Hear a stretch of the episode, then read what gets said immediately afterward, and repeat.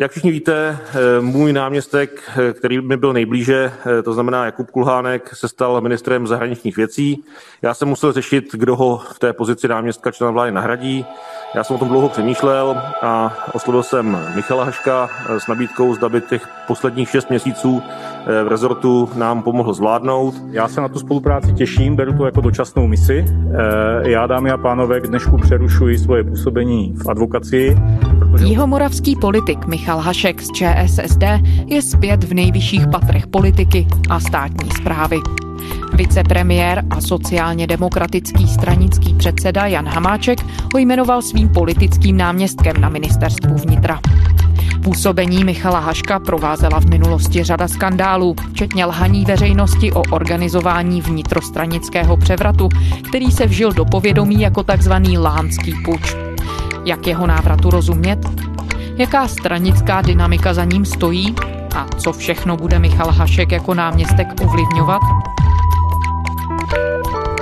Je čtvrtek, 29. dubna, tady je Lenka Kabrhelová a Vinohradská 12. Spravodajský podcast Českého rozhlasu. Osoba Michala Haška v sobě stělesňuje různé negativní věci, které byly spojovány se sociální demokracií v minulosti a které, dá se říci, stranu připravili o určitou část voličů a dostali do problémů, ve kterých je dnes. Petr Hartmann je komentátorem Českého rozhlasu Plus. Mám tím na mysli určité provázání politiky s různými klientelistickými vazbami. Mám tím na mysli ten boj uvnitř sociální demokracie týkající se toho, jakým způsobem se vypořádat s dědictvím bývalého předsedy Miloše Zemana. Mám tím na mysli pochopitelně také to, co se událo, to znamená ten lánský puč, lánskou schůzku s prezidentem, kdy pan Hašek veřejně v televizi popíral to, co bylo všeobecně známé a co popřít nešlo, takže to je také takový další symbol toho, jak člověk v politice může lhát, až se mu od pusy práší a přitom se ani trošku nezachvěje a vede si stále svou, byť ta jeho nepravda pravda je velmi rychle vyvrácena. Pojďme se vrátit úplně na začátek. Kdo je Michal Hašek, kdy vstoupil na politickou scénu a s čím na ní tehdy přicházel? Tak on na ní vstoupil jako velmi mladý člověk, který přicházel s tím, že chce sociální demokracii pomoci v tom slova smyslu, že sociální demokracie potřebovala nové mladé tváře, potřebovala lidi z regionů, kteří byli spjati s životem v té které části země pan Hašek působil, co by komunální politik politik byl v těch funkcích velmi aktivní až hyperaktivní. Haškova politická kariéra začala v roce 1998 v Drásově na Tišnovsku, kde byl místo starostou a starostou. Do poslanecké sněmovny přišel Michal Hašek jako velmi mladý a už ve 30 byl předsedou sněmovního klubu ČSSD. V roce 2008 se Hašek stal hitmanem Jihomoravského kraje a šéfem asociace krajů. Věnoval se celé řadě věcí, měl tím pádem také spoustu kontaktů na lidi v tom regionu, ve kterém žil a to všechno mohlo pomáhat sociální demokracii. Není náhodou, že pan Hašek se postupně propracovával v té hierarchii sociální demokracie výš a výš. Místo Michala Krause povede poslanecký klub ČSSD Michal Hašek, první místo předseda. Kraus oznámil, že kvůli aféře kolem jeho mise Doghany odchází i ze sněmovny a z liberecké kandidátky pro sněmovní volby. Sněmovní klub sociální demokracie dál povede Michal Hašek. Poslanci ČSSD ho zvolili řádným šéfem sněmovní frakce. Novým jihomoravským hejtmanem se dnes dopoledne stal Michal Hašek lídr sociálních demokratů tak ve funkci po osmi letech vystřídá lidovce Stanislava Juránka. Ze začátku byl jedním z oblíbenců vedení strany v tom slova smyslu, že skutečně strana věřila, že to bude ta nová mladá tvář sociální demokracie, která straně pomůže k tomu, aby uspívala ve volbách tak výrazným způsobem, aby mohla vládnout této zemi. A dá se nějak popsat, čím tedy voliče oslovoval, co tehdy stálo za jeho popularitou? 2006 byl rok, kdy se pan Hašek dostal do poslanecké sněmovny. Mnozí ho líčili jako takového zapáleného, energického politika. Co tedy tehdy reprezentoval? No, jak už jsem říkal, mladou generaci nastupující sociálních demokratů reprezentoval lidi, kteří si prošli v té politice od spoda míří vzhůru. To znamená, že měl za sebou určitou práci právě na té komunální úrovni, o které jsem hovořil a vzhledem k tomu, jak on byl velmi aktivní a už i v té době začal sbírat různé funkce, tak se dostával do kontaktu s mnoha lidmi a byť někteří ho označovali ukázali, že sice byl velmi aktivní, ale pak ty konkrétní výsledky už nebyly tak hmatatelné, tak vyvolával dojem člověka, který jednak se zajímá o různé problémy a je ochoten naslouchat lidem, co je trápí a je také ochoten jim slibovat to, že ty jejich problémy bude řešit. Kam až se Michalu Haškovi v té straně podařilo dojít? Dá se to nějak schrnout? No dá se to schrnout tak, že se mu podařilo dojít až téměř na vrchol a na ten vrchol se chtěl dostat, ale to bylo nakonec nad jeho síly a možná, že v ten moment, kdy úplně neunesl tu porážku, takže tam začal jeho pozvolný pád. Michal Hašek byl například šéfem poslaneckého klubu sociální demokracie a postupně se vypracoval do pozice statutárního, to znamená prvního místo předsedy sociální demokracie, kdy v případě, že z nějakých důvodů by tu stranu nemohl naplno reprezentovat předseda, tak by ty pravomoce převzal právě Michal Hašek. A Michal Hašek za sebou schromáždil určitou skupinu sociálních demokratů a byl si téměř jist, že v případě, kdy se tedy utká o post předsedy s Bouslavem Sobotkou, takže vítězství ho nemine. Vycházel také z toho, že na Jižní Moravě měl silnou pozici, že to byl velmi silný sociálně demokratický kraj v té době, kdy tam dosahoval mimořádných výsledků, kdy se mu dařilo také obhájit pozici hejtmana a tak dále, takže byl přesvědčen o tom, že Bouslava Sobotku porazí, ale to se mu nepodařilo.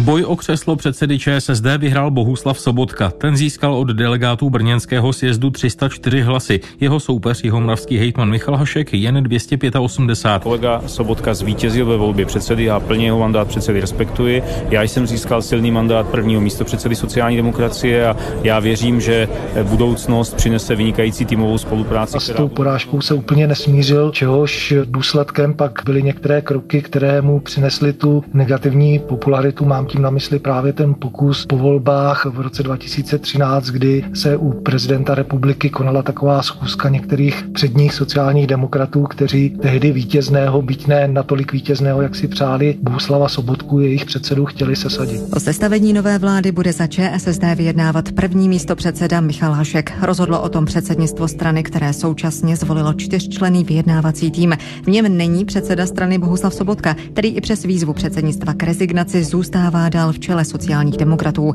Michal Hašek bude o tomto výsledku informovat prezidenta republiky Miloše Zemana. S tím se na utajené schůzce měli včera večer sejít někteří sociální demokraté, jak napsal server Novinky.cz.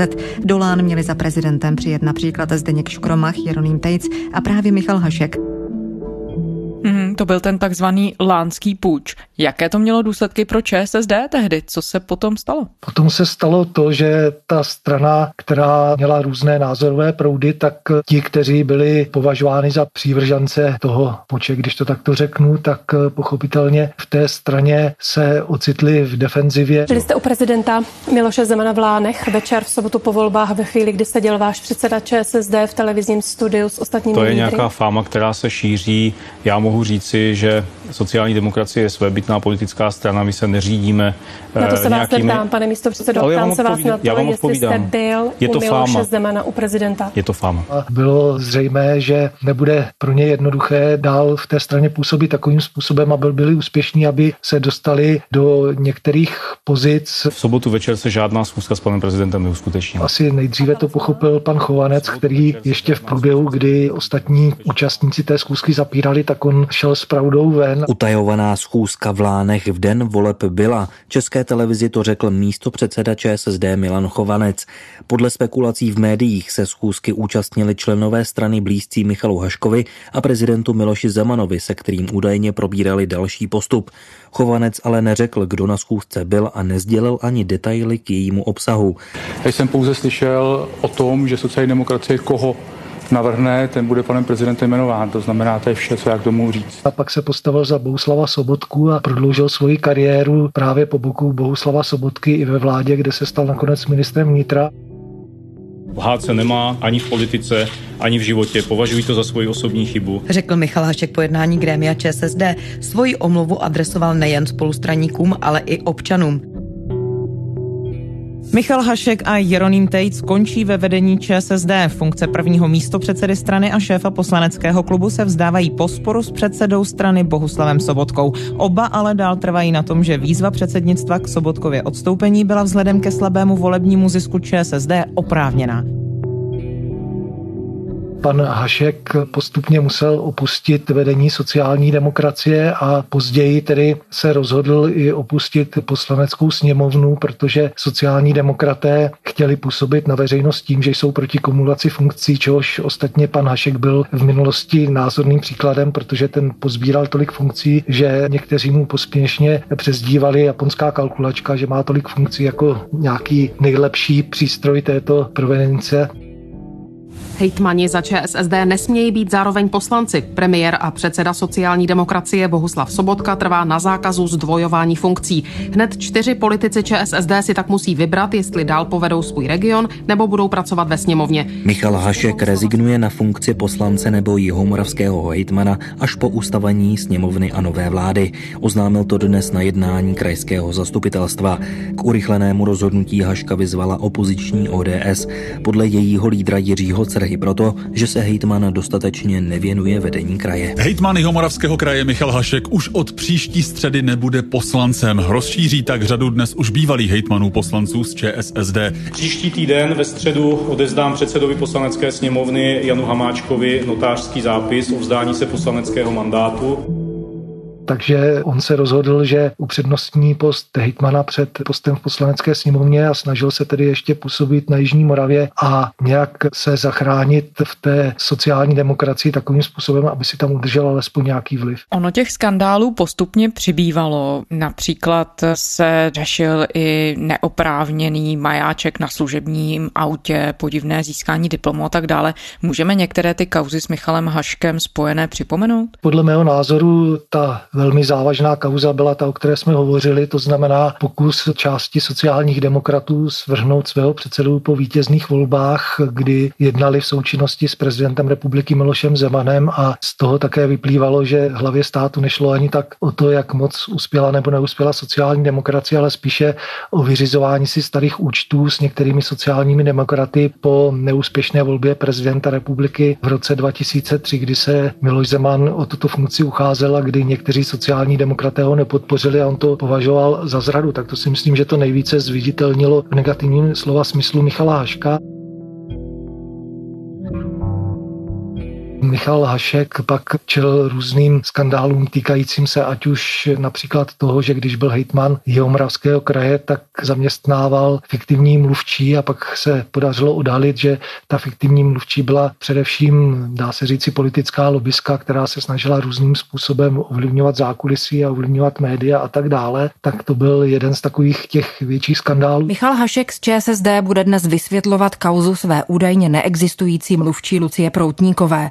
Hejtman Jihomoravského kraje ji prý nezná, ale v médiích se objevily informace, že je to pseudonym nepravomocně odsouzené lobbystky Jany Mrencové.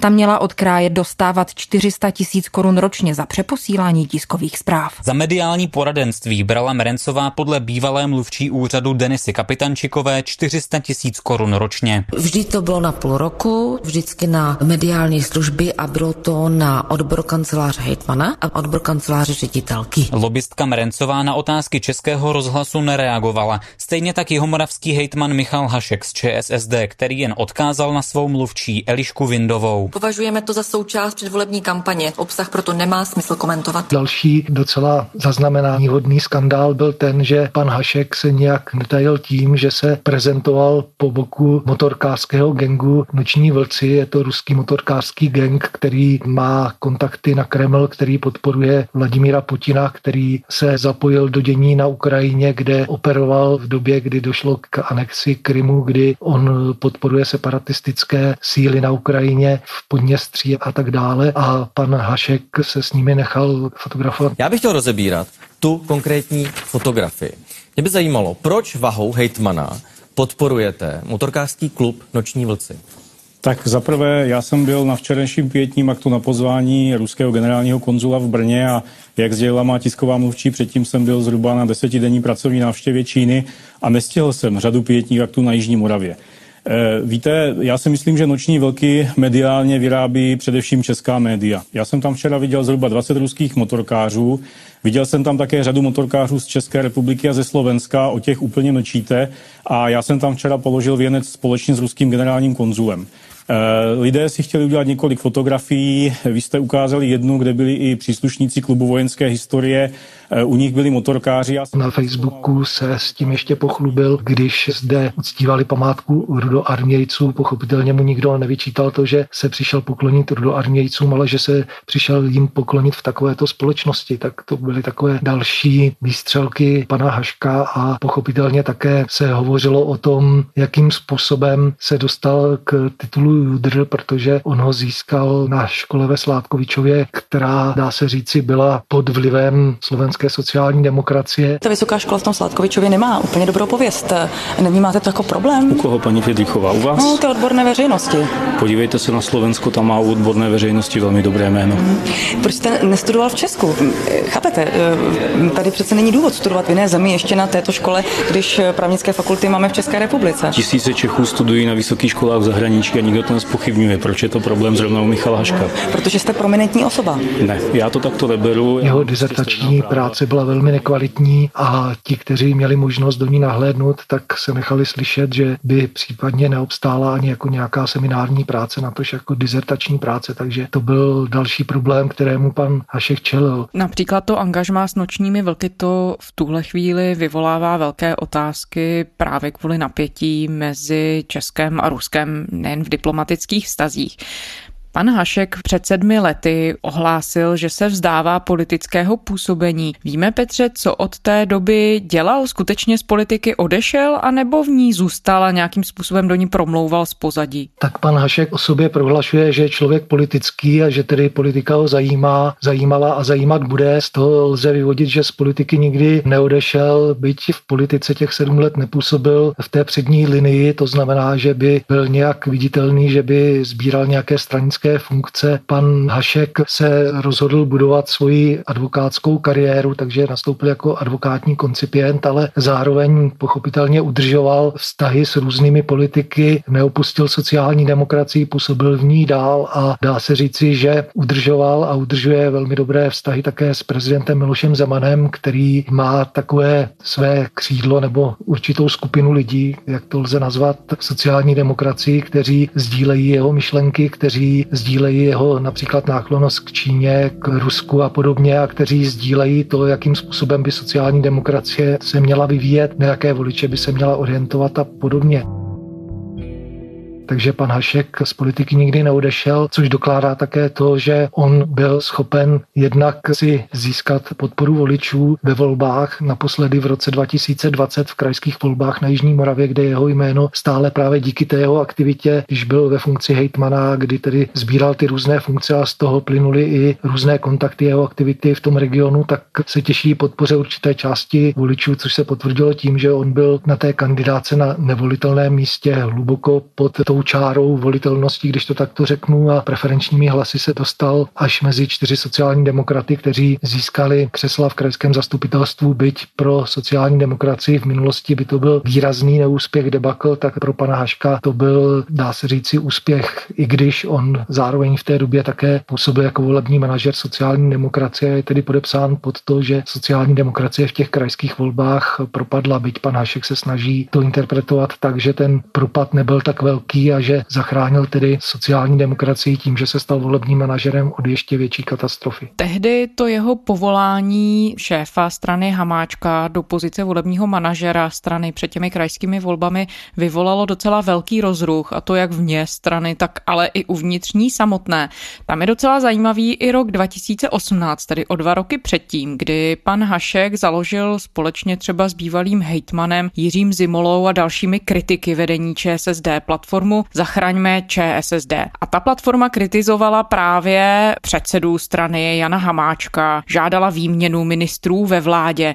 Co se nakonec tedy stalo, že Jan Hamáček nakonec tedy s Michalem Haškem teď spolupracuje a spolupracoval s ním vlastně i před tím rokem, když ho jmenoval tím volebním manažerem strany? Tak to souvisí právě s tím, že Michal Hašek si udržel určitý vliv uvnitř sociální demokracie a udržel ty velmi dobré vztahy a kontakty s prezidentem republiky a v době, kdy vznikala platforma Zachraňme ČSSD, tak se v ní angažovali lidé, kteří jednak se někteří z nich zúčastnili toho takzvaného lánského puče a kteří se netajili a netají tím, že jsou přáteli Miloše Zemana, že s ním mají dobré vztahy a ta platforma se snažila sociální demokracii odradit od toho, aby pokračovala ve své modernizaci, posouvala se více do liberálního středu a snažili se, aby ta strana se orientovala spíše na voliče, kteří vyjadřovali podporu například v prezidentských volbách Miloši Zemanovi, kteří byli považováni spíš za takové to starolevicové jádro sociální demokracie voličské a podobně.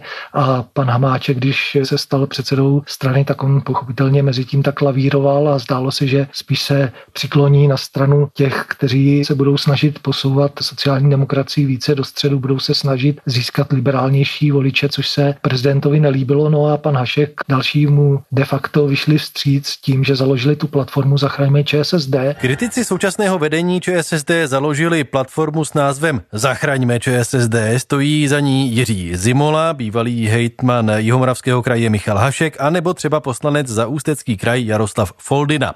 Mimo jiné chtějí změnit stanovy strany tak, aby předsedu volili přímo členové. A vzhledem k tomu, že pak Jan Hamáček přehodnotil svůj postoj, tak ta platforma také přehodnotila postoj k němu a začala naopak pracovat proto, aby Jan Hamáček zůstal nadále předsedou sociální demokracie, což se na posledním sjezdu, který se konal, potvrdilo a také s přispěním právě pana Haška došlo k tomu, že Jan Hamáček sice ne úplně drtivě, ale dá se říci, že s přehledem porazil Tomáše Petříčka a jeho, dá se říci, podporovatelé ovládli sociální demokracii a výsledkem toho je mimo jiné také fakt, že Michal Hašek se mohl stát v tuto chvíli politickým náměstkem ministra vnitra, že tedy zkrátka Jan Hamáček vyjádřil tímto gestem to, na kterou stranu sociální demokracii se přiklání, jakým směrem by se ta sociální demokracie v nejbližší době měla ubírat. Takže došlo k nějakému dlouhodobému strategickému a taktickému přeskupování sil,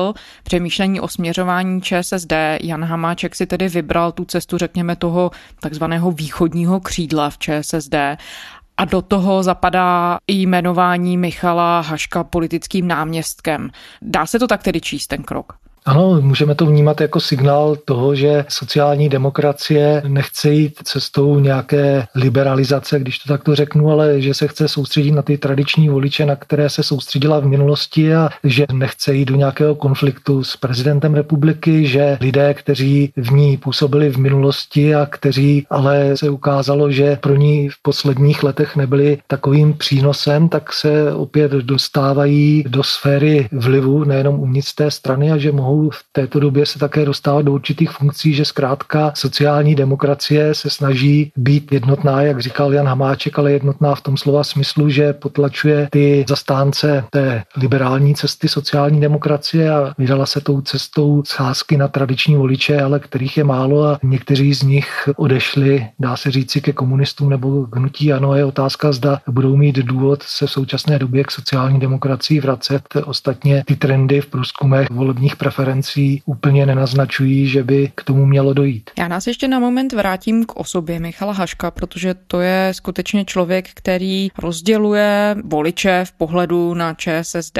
Někteří političtí analytici ho označují za takový červený hadr na voliče. Dá se říct, vzhledem k tomu všemu, co o jeho historii víme, o jeho kauzách víme, jak zásadní to jmenování politickým náměstkem ministra vnitra je z hlediska faktického ovlivňování věcí. Je to funkce, kde může Michal Hašek jako osoba něco zásadně ovlivnit? A nebo to spíš tedy lze číst jako ten vnitrostranický signál a odměnu za pomoc při nedávném sjezdu ČSSD, jak jste říkal?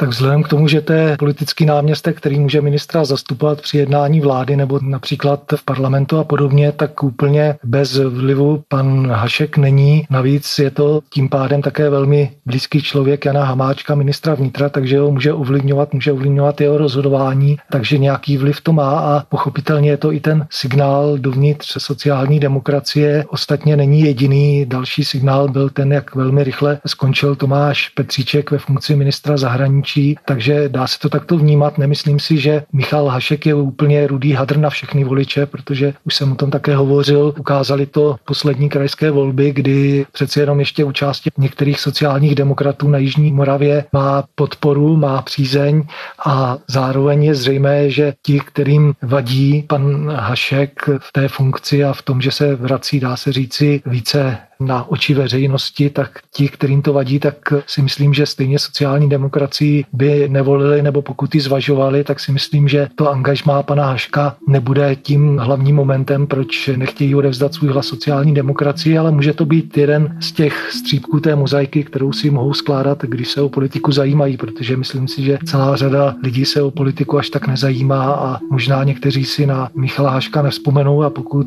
tedy jim to někdo připomene, tak většinou se to připomíná v souvislosti právě s tím jeho lhaním a to tedy určitě nedělá sociální demokracii dobrou reklamu.